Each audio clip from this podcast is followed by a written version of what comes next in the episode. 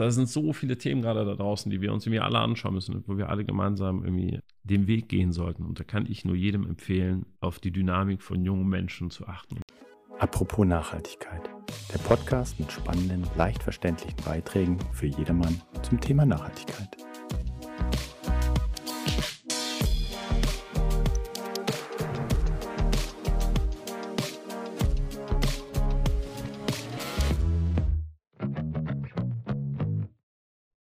Lukas, du kannst dir gar nicht vorstellen, wie wir uns gefreut haben, dich hier begrüßen zu dürfen heute.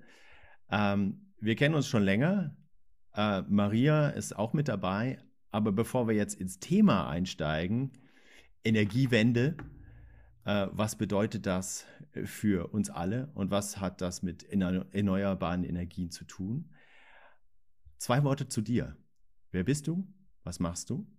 Und was hat das für einen Impact auf die Nachhaltigkeit? Hi, hi Maria, hi Sascha. Erstmal vielen Dank für die Einladung.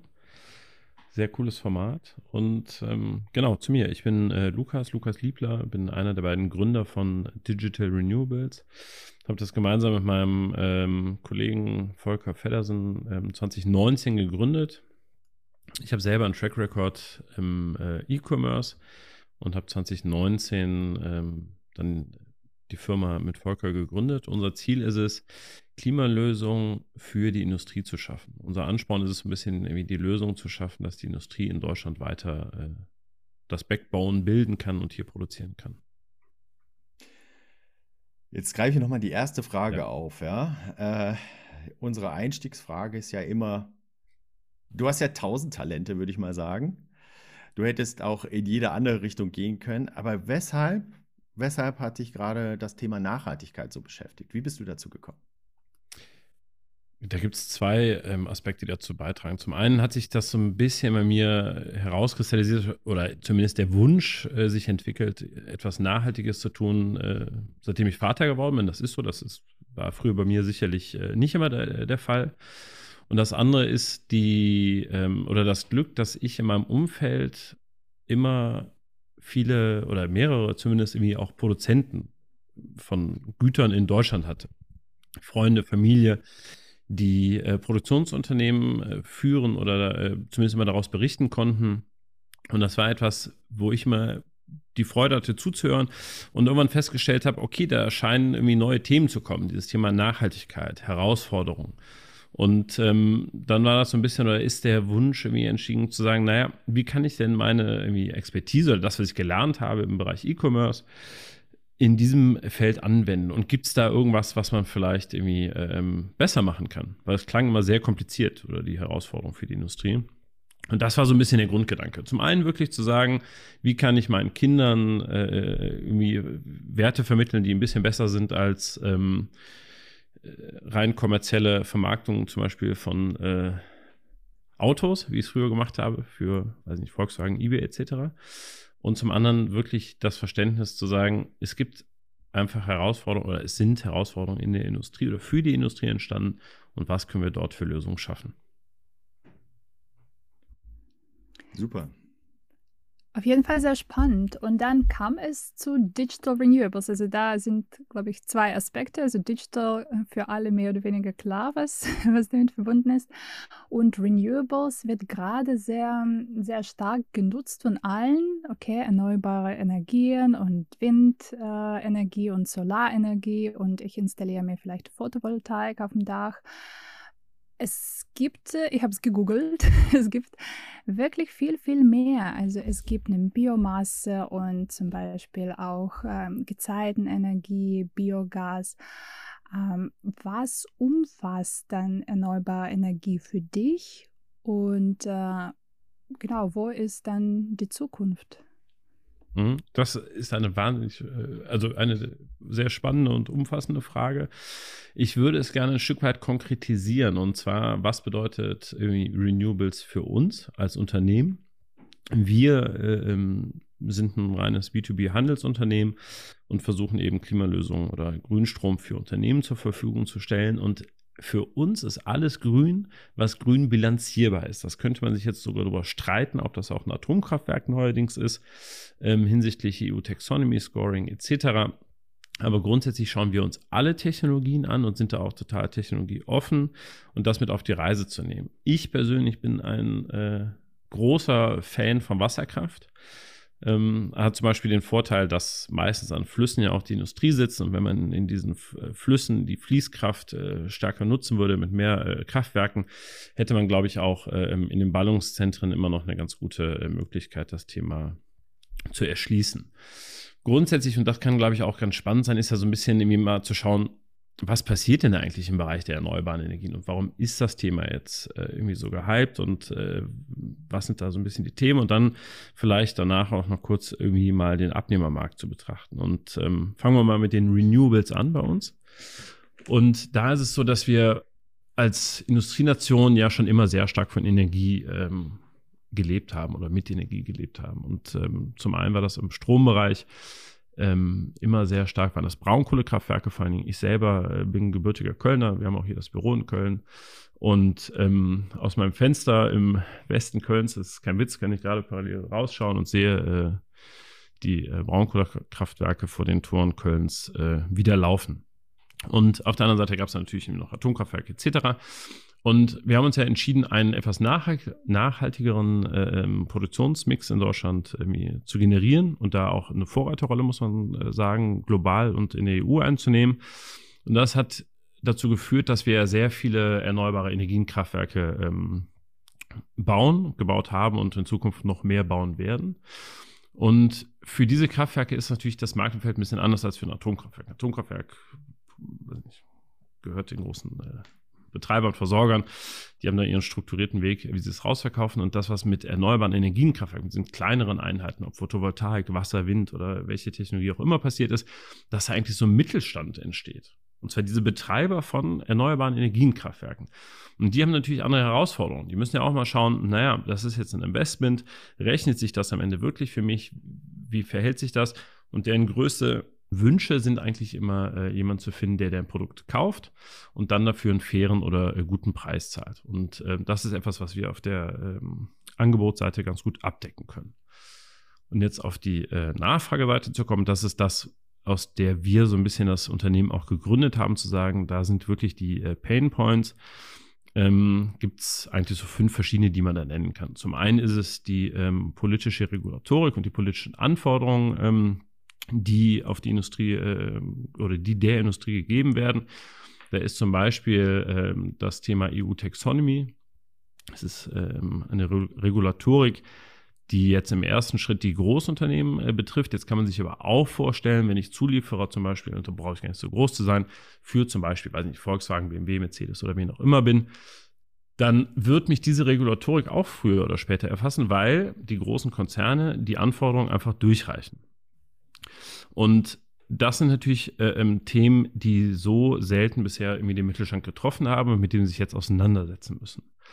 Und das wiederum hat einen äh, Impact auf den Kapitalmarkt. Das sehen wir zum Beispiel heute schon in der Immobilienbranche relativ stark, ähm, dass sich dort irgendwie grüne und toxische Assets bilden. Die Grünen sind halt irgendwie die, die der Regulatorik schon entsprechen und dann wird die Refinanzierung von Unternehmen deutlich schwieriger sodass wir dort sehr große Hürden haben oder Herausforderungen, die Unternehmen lösen müssen, um sich dann sauber äh, zu refinanzieren. Lukas, eine Frage. Ja. Ist eigentlich grün und erneuerbar, sind das Synonyme? Oder gibt es einen Unterschied zwischen grüner Energie und erneuerbarer Energie? Ähm, ich behaupte, es sind Synonyme. Wir betrachten das allerdings ein bisschen differenzierter, weil wir uns immer noch auf die Bilanzierbarkeit von den Produkten äh, stark fokussieren. Mhm. Und das eine ähm, kann ich in den Bilanzen ein bisschen optimierter nutzen, zum Beispiel für New Taxonomy Scoring, im CSR Reporting etc. Mhm. Und ähm, andere Technologien äh, ähm, weniger. Aber grundsätzlich würde ich persönlich jetzt immer sagen, das sind äh, wirklich Synonyme und äh, etwas, was grün ist, muss etwas Erneuerbares sein, das muss wiederkehrend kommen. Da sollte ich jetzt nicht zu viel äh, seltene Erden für verwenden, um das herstellen zu können.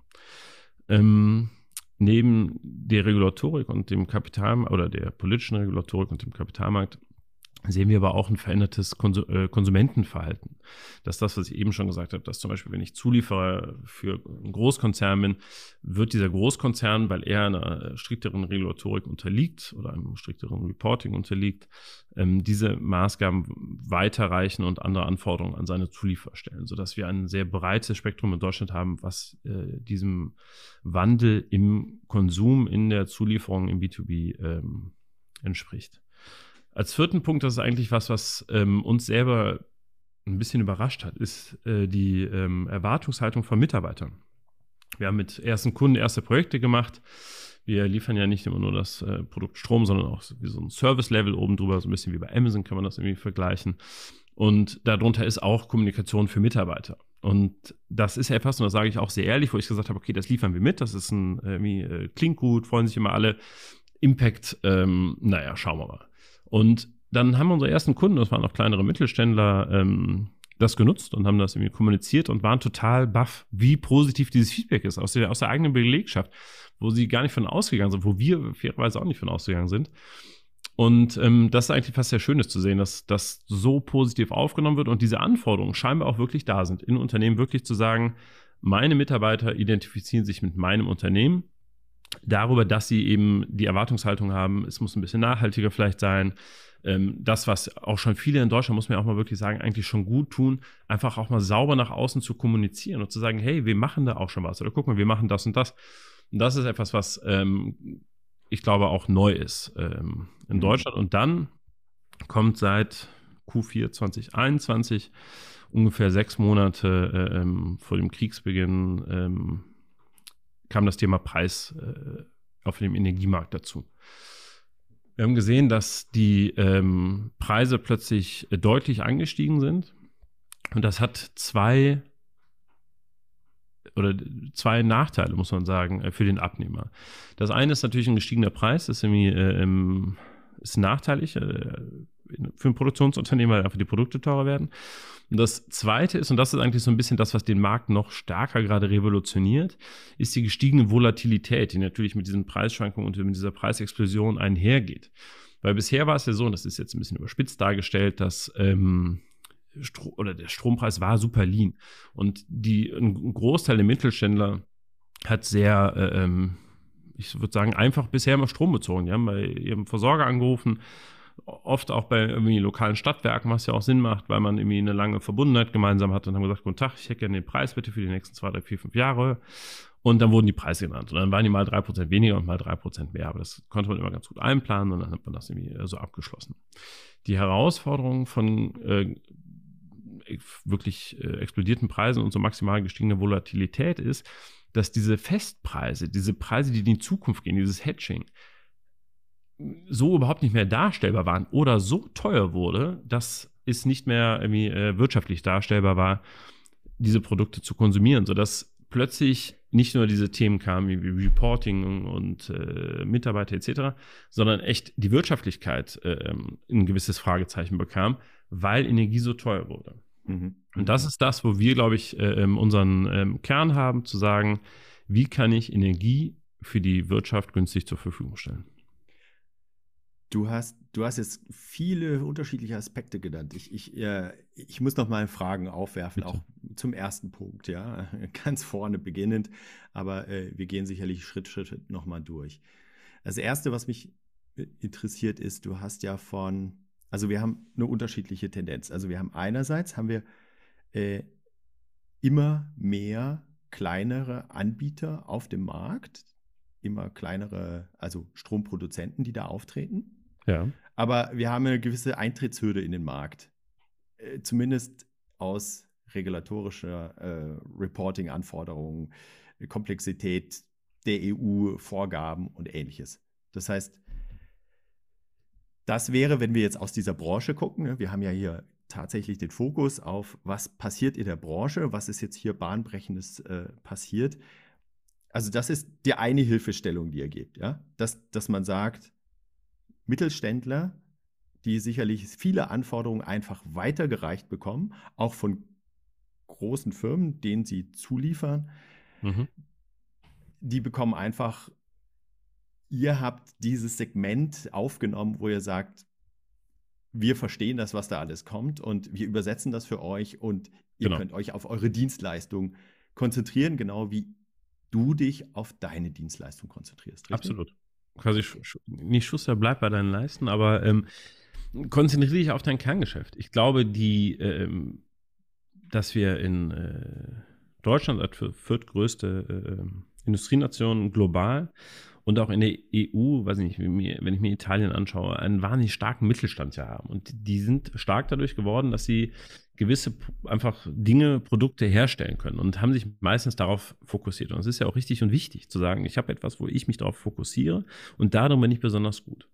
Ich kann ja jetzt nicht von allen Unternehmen oder Unternehmern und Unternehmerinnen und und und, und Mitarbeitern und wie auch immer ähm, erwarten, dass sie sich jetzt alle mit diesem Thema äh, Nachhaltigkeitsreporting und günstige Energiebeschaffung auseinandersetzen. Also mhm. das, ich glaube, das überfrachtet äh, oder kann eine ähm, Industrie überfrachten oder kann Unternehmen überfrachten. Mhm. Und das ist unser Anspruch, zu sagen, wir müssen aus der Kundensicht die Herausforderung verstehen und sie ganz simpel transportieren.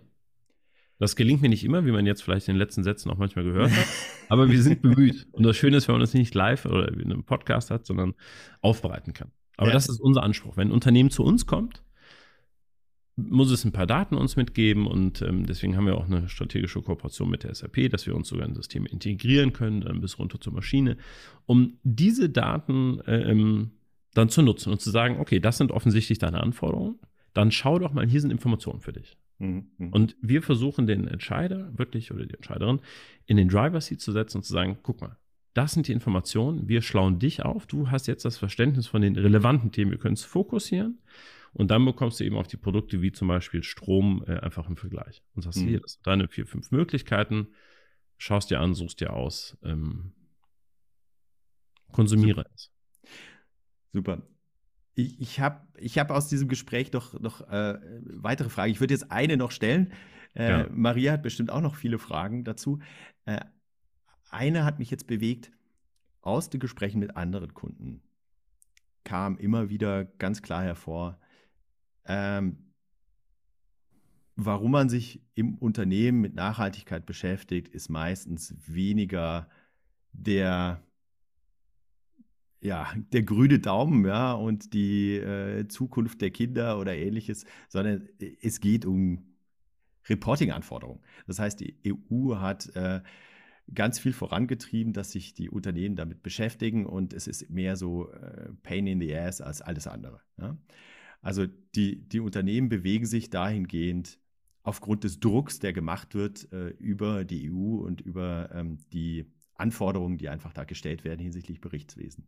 Du hast jetzt aber einen anderen Punkt noch mit eingebracht, der ähm, tatsächlich auch noch ein Treiber ist, auch finanzieller Treiber, nicht, nicht so die grüne Perspektive der Zukunft und wir, wir leben alle gesünder oder ähnliches, aber die Notwendigkeit, ich sag's, ich übersetze es äh, für mich so, früher hatte man die Versicherung, man hat langfristige Verträge, man sagt, der Preis ist für die nächsten fünf Jahre fix. Könnte man heute auch wieder machen, so eine Versicherung auflegen, aber jeder weiß, da draußen äh, mit äh, privat auch mit Versicherungen unterwegs ist, das kostet halt. Ne? Und je äh, risikoreicher das Ganze ist, umso teurer ist diese Versicherung und dieses Hedging, was du meintest.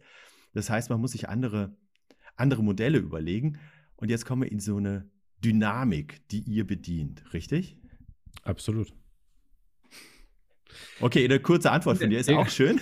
Nein, du hast äh, vollkommen recht. Und ähm, ich, wir versuchen auch ja immer so ein bisschen zu harmonisieren, weil dieses ganze Thema Energie, AKWs, Abschaltung etc. ist ja immer sehr emotional äh, geladen. Und ähm, ich versuche mir, oder wir versuchen uns alle hier eigentlich immer ein sehr breites Stimmungsbild irgendwie einzuholen. Also wirklich über alle ähm, politischen Gruppierungen zu sagen, naja, wie ist denn eigentlich so gerade da draußen irgendwie die Stimmung? Und die ist ja schon in großen Teilen relativ äh, negativ und kritisch. Und ich glaube, dass diese ganze Transformation, die wir gerade haben, mit all seinen Hürden, sehr, sehr viele Chancen äh, bietet. Wenn wir uns den, die Strompreisentwicklung anschauen, sind wir heute wieder auf ein Niveau angekommen, das ist höher als im äh, Sommer 21, aber auch nicht mehr so exorbitant höher. Ich glaube, im Sommer äh, 21 waren wir dann im Durchschnitt bei 50 Euro und jetzt sind wir gerade bei 80 Euro pro Megawattstunde ähm, auf dem Spot. Das, ja, natürlich ist das, ist das teurer, aber wir haben in der Zeit die, ähm, oder wir hatten einen Großteil der Braunkohlekraftwerke abgeschaltet, wir haben jetzt die ganzen AKWs abgeschaltet und irgendwie explodiert das alles nicht. Ja, wir kaufen aus anderen Ländern ein äh, in der EU. Aber wir haben, also das ist wirklich meine, äh, meine Sicht auf die Dinge. Wir haben die Chance, dass Unternehmen wirklich ihre ökonomischen und ökologischen Ziele vereinen können und wir den Rahmen in Deutschland dafür schaffen, eben mit erneuerbaren Energien, mit nachhaltigeren äh, Produkten. Und wenn wir es schaffen, das mit der, äh, ich will nicht sagen deutschen Tugend oder was, aber mit diesem so wirklich so Ingenieurskunst, die wir hier haben, mit der Effizienz, die wir in vielen Themen äh, mitbringen, wenn wir Digitalisierung sehr stark nutzen, und das sind ja nicht nur wir, sondern gibt es ja da draußen Gott sei Dank auch noch viele andere Unternehmen, die diesen Weg mit einschlagen. Und wenn wir diese, äh, dieses Rennen wirklich alle annehmen und da äh, mit Push und mit Druck, genau wie muss man auch sagen, eine SAP solche Themen äh, nach vorne bringt, dann haben wir die Chance, den Industriestandort Deutschland wirklich weiter zu stärken. Und zwar ohne, dass wir um die Wirtschaftlichkeit und solche großen Sorgen machen müssen, wie wir es in den letzten anderthalb Jahren äh, mussten. Mhm. So. Du hast gerade so eine makroökonomische Sicht angesprochen. Weißt du, was wir als Land, was wir als mhm. Deutschland machen können? Ähm, ich bilde mir ein, ist natürlich wahnsinnig schwierig jetzt für Länder oder sogar für EU wo es mehrere Länder umfasst, mhm. diese Entscheidung zu treffen, okay, was ist eigentlich ein Mix, welcher Mix ist richtig für uns und sollen wir mehr ähm, jetzt Solaranlagen bauen, sollen wir in die Speicher investieren, wie Batterien, sollen wir das verbieten, irgendwie Atomkraftwerke oder sollen wir sie laufen lassen? Welche Faktoren sind da wichtig ähm, aus deiner Sicht? Aus meiner betrachten. Sicht. Ja. Also sehr oder gutes Thema, äh, eines meiner Lieblingsthemen, da kann ich sehr, sehr lange drüber halten, auch abends gerne irgendwie mit Freunden oder an der Theke. Ähm, ich glaube, dass der Mix das Entscheidende ist und Europa da einen unglaublichen äh, Vorteil bietet. Auch für uns wieder in Deutschland. Und zwar dieses Thema gemeinsam stark zu sein, hat, hat was. Und wir haben ja heute schon ein europäisches Netz. Wir mhm. betrachten mhm. eigentlich immer nur so, naja, macht das Sinn, jetzt irgendwie noch mehr Windräder in Norddeutschland zu bauen oder, weiß nicht, eine Photovoltaikanlage im äh, Sauerland ähm, ist wahrscheinlich nicht immer das äh, hocheffizienteste. Aber es gibt ein europäisches Stromnetz. Und das hat gewisse, äh, hat heute schon eine gewisse Dynamik. Und wenn wir das auch noch weiter schärfen und optimieren und wirklich sagen, folgende Technologien an folgenden Standorten und dann gemeinsam dieses Thema stärker irgendwie äh, ähm, treiben, dann kann da etwas sehr, sehr, sehr Positives für den Industriestandort Gesamteuropa ähm, entstehen. Und ansonsten ist natürlich das Thema Speicherung äh, ist super relevant. Heute ist Batteriespeicher einfach noch sehr teuer. Wir sehen aber auch schon viele Großprojekte, also große erneuerbare Projekte, PV, Wind oder was auch immer, die mit großen Speichereinheiten arbeiten. Das ist heute noch äh, oder förderungsfähig. Ich glaube, man könnte das auch noch ein bisschen stärker pushen, weil das natürlich auch eine Flexibilität in den Netzen dann äh, mir ermöglicht, zu sagen, ich produziere überall äh, und kann das dann zwischenspeichern und ausspeichern da geht der Weg hin. Und äh, ich glaube, dass da auch Digitalisierung und Technologie einer der großen Treiber ist. Wenn ich mir, ähm, ich vergleiche das immer so ein bisschen mit der Medizintechnik, wenn ich mir anschaue, wie da die Fortschritte sind und in welchen Geschwindigkeiten und wie heute ein kleinstes Kinderherz operiert werden kann. Das war vor 10, 20 Jahren sicherlich so noch nicht möglich. Mhm. Und ich habe einfach den Glauben daran, dass uns das in der Energiethematik auch so begleiten wird, wenn wir uns das Thema E-Auto anschauen, ähm, was sich da getan hat in den letzten zehn Jahren. Und äh, ich glaube, dass sich das auf der Produktionsseite und Speicherseite ähm, auch sofort führen lässt. Und am Ende des Tages, und das ist meine Überzeugung, der, äh, weiß ich nicht, mit Handel groß geworden ist, ist, glaube ich, das ein, ähm, ja, ich glaube, ein, einfach ein gutes Produkt, was wir da haben, zu sagen, du musst den Abnehmer mit dem Erzeuger so effizient wie möglich zusammenbringen, dann wird das funktionieren, weil der Erzeuger muss überleben und der Abnehmer muss überleben. Und das ist äh, zumindest für mich im Prinzip, äh, was meistens ganz gut funktioniert hat. Mhm. Ich, ich finde, das ist ein netter Aspekt, der auch zu deinem, äh, ich weiß es nicht mehr, vierten Punkt oder so kommt. Also mir ist sofort eingefallen, dass Change Management und die Akzeptanz auch von innerhalb der Unternehmen, ja, von den Mitarbeitern, das, was, was, was ihr da anbietet, ja, mit denen ins Gespräch zu gehen, zu erklären, was da eigentlich passiert. Ähm, weil wir haben jetzt sicherlich politische Entscheidungen, die vielleicht nicht überall so populär sind aber was Gutes bewirken können. Wir haben das Potenzial, wenn wir alle zusammenarbeiten, hast du es genannt, ne? also Wir sind groß genug in der EU, um die Vorteile einzelner Länder zu nutzen. Wir müssen nur die richtige Zusammenarbeit finden. Aber auf der anderen Seite ist es so, es ist nicht nur, ähm, du hast vorhin von, von dem, ähm, äh, auch vom B2C-Geschäft gesprochen. Ja, also wenn die, die Mitarbeiter im Unternehmen, aber auch die Endverbraucher äh, sowas fordern, dann passiert ganz viel. Und ähm, das muss nicht wirtschaftlich katastrophal sein, was da passiert, sondern wir stoßen etwas an, was, was wirklich uns voranbringt. Ähm, Absolut. Also, also, das ist immer unser Anspruch. Da möchte ich nur ganz kurz reingrätschen. Ja. Wir sind nie der Mahner oder der, der sich vorne hinstellt und sagt, du musst jetzt irgendwie grün machen, sonst ist irgendwie alles ganz doof, sondern wir haben die Notwendigkeit verstanden und den, ähm, den Druck, den Unternehmen haben. Aber es muss sich wirtschaftlich darstellen lassen. Ansonsten würde das, sage ich auch ganz ehrlich, doch gar keinen Sinn machen. Hm. Aber es, es, lässt sich halt wirtschaftlich darstellen. Wir haben jetzt, ich glaube, das darf man einfach mal nennen, das äh, Beispiel, ähm, äh, Kraftwerk äh, auch jetzt zur äh, Freudenberg eingespeist. Freudenberg ist ein großer äh, deutscher Mittelständler, wirklich wie aus dem Bilderbuch Familienunternehmen und die haben auch sehr früh erkannt, naja, auf der einen Seite muss ich natürlich weiterhin irgendwie wirklich äh, wirtschaftlich arbeiten können, aber ich muss das Thema Nachhaltigkeit wirklich sehr präzise, ich muss es durchleuchten, ich muss es verstehen, ich muss es angehen, ich muss es lösen. Und ich kann das allen nur eigentlich so als wirklich, keine Ahnung, äh, Beispiel nennen. Wenn man sich damit befasst und sagt, naja, wie sehen so Lösungen aus, kann ich nur äh, Freudenberg als äh, Vorbild wirklich nennen und sagen, die haben es verstanden, wie ich dieses Thema Ökonomie und Ökologie äh, in Einklang bringe. Und da, es lässt sich in Einklang bringen. Günstiger, bilanzierbarer Grünstrom. Ist toll. Ja, also wirklich? ich meine, dann, dann, dann hat man wirklich eine große Hürde geschafft. Ne? Das ist ja oft so, wir machen etwas, weil wir eine Intention haben. Ne? Wir wollen das irgendwie nachhaltiger gestalten, aber tatsächlich ist auch, kann es auch wirtschaftlich positiv sein. Und das ist ja das, was wir hier vorne hinstellen wollen. Ja. Also unter anderem mit dem Konzept, was ihr habt, äh, was ihr entwickelt habt und rausbringt. Äh, Gibt es natürlich auch noch andere Beispiele, aber genau das ist die Herausforderung. Und dann auch zu sagen, wir haben das im Konsumermarkt, haben wir das ja, Leute sind teilweise bereit, eben mehr zu bezahlen für Bioprodukte oder ähnliches, ja, kaufen sie ein. Auf der anderen Seite ähm, gibt es halt auch Vorteile im Unternehmen, wenn man sich damit beschäftigt, weil die Akzeptanz in der Belegschaft größer wird und das Unternehmen insgesamt attraktiver für junge Talente wird. Und das ist ja groß, großes Thema bei vielen Mittelständlern, dass es einfach viel zu wenig ähm, junge Leute gibt, die einfach äh, zur Verfügung stehen, also Ressourcenknappheit auch in dem Sinne. Und das ist auch äh, ein Aushängeschild für so eine Firma. Also ich finde es einfach super, was für ein Thema ihr da aufgerissen habt und ähm, vorantreibt, äh, wirtschaftlich, aber auch mit der richtigen Intention.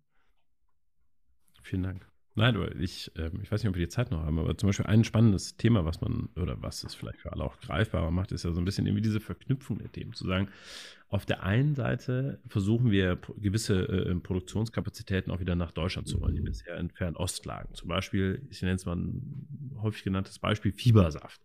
Da muss ich natürlich in die Pharmaindustrie gucken und sagen, naja, liebe Pharmaindustrie, jetzt müsst ihr hier Fiebersaft in Deutschland produzieren. Pharmaindustrie ist ein äh, ähm, weil diese ganze Medikamentenproduktion ist meistens relativ energieintensiv auch.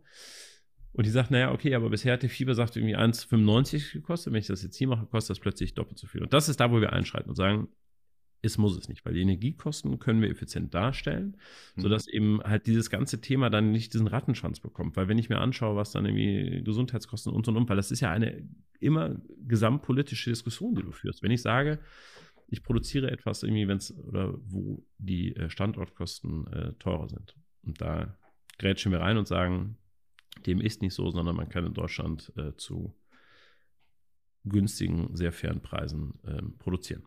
Mhm. Und auch diese Visibilität der Preisen zu schaffen. Also ich glaube, der Preisen, der ja. Vorteile, Nachteile, also ich glaube, das ist genau was, was ihr auch als Digital Renewables macht, um äh, diese Transparenz an die Kunden zu geben und schau mal, du kannst diese Energie auswählen, du kannst diese für, dich für diesen Mix entscheiden, je nachdem, was genau du machst. Äh, und wir wissen auch, was du machst. Also ich finde es äh, super spannend, wie genau die Technologien und Analytik und Transparenz in dem mhm. Fall auch irgendwie zusammenspielen. Absolut. Ich, oder ich glaube, dass das auch super entscheidend ist. Wir haben ja auch heute schon irgendwie diese große Diskussion irgendwie um das Thema Greenwashing. Mhm. Und die ist ja nicht ganz von der Hand zu weisen. Also was ist Bilanzierfähigkeit oder was ist bilanzierbar? Da kann ich schon irgendwie, habe ich eine sehr hohe Bandbreite, die ich nutzen kann. Und wenn ich das mal hinterfrage, ob das dann wirklich nachhaltig ist, ähm, kann man das mal mit einem Naja beantworten in Teilen. Ähm, deswegen, wir sind davon überzeugt, dass Transparenz auch einer der großen Treiber in der Zukunft sein wird und gehen diesen Weg extremst äh, konsequent. Wir wollen, dass, oder nicht wir wollen, aber wir möchten, dass der Kunde ähm, wirklich verstanden hat, was er konsumiert, warum er es konsumiert, dass es zu ihm passt, dass er damit wirklich sauber wirtschaften kann und dass er es auch kommunizieren kann. Und dass das alles super äh, ähm, einfach äh, hieb- und stichfest ist, dass wenn er diese Daten bekommt, nicht irgendwann einer in fünf Jahren sagt, naja, aber das äh, geht, weiß ich nicht, fliegt ihm dann um die Ohren, weil es doch irgendwie Schmu war oder sonstiges, weil es irgendwelche Zertifikate sind. Das wollen und müssen wir vermeiden. Und ähm, ja, das ist so ein bisschen unser, unsere Expertise. Und Sascha, ähm, das, was du gerade eben gesagt hast, ähm, bezüglich des äh, quasi Personalmangels, mhm da haben wir einfach großes Glück. Das muss ich wirklich äh, auch mal sagen. Da muss ich auch allen hier äh, äh, mich oder mich immer bedanken. Wir haben ein wahnsinniges Glück, was äh, das angeht. Wir arbeiten mit vielen äh, jungen Leuten zusammen, die noch äh, im Studium sind, die dann das Studium abschließen, die ihre Masterarbeit oder Studienarbeit, ähm, Bachelorarbeit bei uns schreiben und dann eben bei uns in die Vollanstellung gehen. Und das funktioniert extrem gut. Und ich kann nur jedem raten, junge Leute einfach wirklich auch ein Stück weit machen zu lassen. Wir haben eine mega gute Erfahrung mitgemacht. Ähm, das macht sehr viel Freude. Genau, und damit auch kommt eben die, die neue Sicht, weil diese Leute wollen natürlich auch für die Unternehmen arbeiten, die für etwas stehen, die für die Zukunft stehen, die die Welt ein bisschen besser machen wollen. Und ich finde es auch ein wahnsinniges Argument, auch für euch als Arbeitgeber hm. ähm, mit, äh, mit diesen äh, ja, Uni, äh, vielleicht Werkstudenten zuerst ja. oder ähm, auch Vollmitarbeiter ähm, äh, zusammen zu sein. Total. Also wir haben das große Glück, dass das Thema Leute anzieht. Das muss man ja, ganz klar sagen. Wir haben äh, Mitarbeiter, die äh, zu uns oder Mitarbeiterinnen, die zu uns gekommen sind, die ähm, sicherlich auf Gehalt verzichten, die alle zu großen Beratungen oder sonst wohin gehen, hätten gehen können und zu uns gekommen sind und mhm. sich bewusst dafür entschieden haben, etwas weniger Geld zu verdienen, weil wir es uns nicht leisten können, einfach äh, alle so gut Noch nicht. Ja, noch vielleicht. Ja, klar, aber eigentlich ist ja. unser Anspruch ja so lean zu sein, dass wir ja. oder auch immer so auf die Kosten zu achten, äh, dass das halt ein guter Mix ist. Auf jeden Fall haben sich Leute äh, bewusst für uns entschieden und haben äh, Einschnitt in Kauf genommen.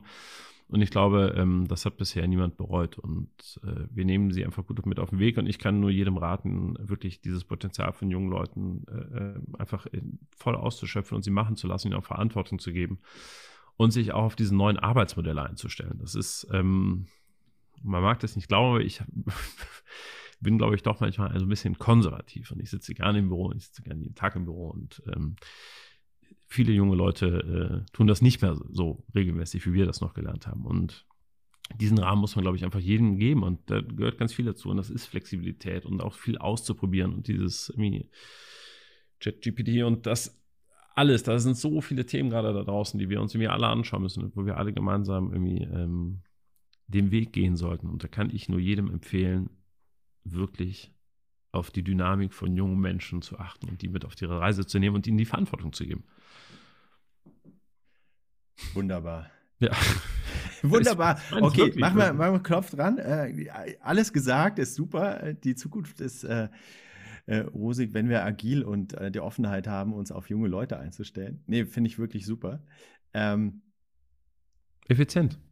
Wie, wie? Also ja, offen. Aber ich kann, ja. ich glaube, Effizienz ist eines der größten Herausforderungen, die wir immer im äh, Blick haben müssen. Und Hunger, da wirklich äh, Willen, Sachen zu bewegen, nicht satt zu sein, ja. äh, Regulatorik irgendwie auszutesten. Und was Neues zu lernen, weil im ja, Prinzip, was er ja. macht, ist äh, auch ein bisschen Ausbildung von den Leuten, von Unternehmen. Das schau mal, es gibt viel mehr als vielleicht, was ihr äh, früher gedacht habt. Und äh, eben da, sie, da sind die Vorteile, da sind äh, die Nachteile. Also ist, ihr seid im Prinzip so ein Mini-Uni für, für eure Kunden, finde ich. Wir versuchen sie zumindest mit auf die Reise zu nehmen. Und ja. Ich finde, die Reise ist ein guter Punkt. Ähm, die Reise in die Zukunft. Mhm. Äh, wir haben, ich, ich merke das, ne? Lukas, du stehst voller Energie und äh, äh, die, auch die ganze Firma äh, steht dafür, da was zu bewegen. Wenn wir jetzt zehn Jahre in die Zukunft gucken, ähm, was sind da so deine Prognose? Ähm, was wird sich in der Branche ändern? Natürlich auch mit eurem Zutun. Ähm, was wird uns da erwarten? Ich äh, glaube mehr Dynamik und äh, Flexibilität. Ich glaube, dass dieses äh, klassische Modell des Versorgers ein Stück weit äh, ähm, sich äh, revolutionieren oder weiterentwickeln wird. Ähm, einfach, es wird dynamischer und flexibler äh, werden in allem und auch wie wir mhm. konsumieren und was wir konsumieren. Ich meine, wir diskutieren ja immer das Thema irgendwie ähm, wirklich Elektrisierung der Gesellschaft mit E-Mobilität und und und. Irgendwo muss es ja alles herkommen. Mhm. Und ähm, ich glaube, das wird den Markt noch deutlich äh, verändern. Dynamischer machen, was ja nicht schlecht ist, zeitgemäßer. Also ich sehe da eine Parallele zwischen den Anforderungen, die es gerade gibt. Ne? Durch externe Effekte ist alles extrem dynamisch und äh, unvorhersehbar fast schon geworden. Was macht ihr? Ihr passt euch an. Ihr seid auch dynamisch. Es ist äh, super, gefällt mir. Maria, sollen wir den Sack zumachen? Finde ich sehr viele, sehr viele Learnings, was jeder mitnehmen kann. Und äh, auf jeden Fall vielen lieben Dank dir, Lukas, für ein super spannendes Gespräch. Und äh, wir freuen uns drauf, ähm, auch mit dir weiter zusammenarbeiten zu dürfen. Danke, Maria. Danke, lieber Sascha. Danke, Lukas.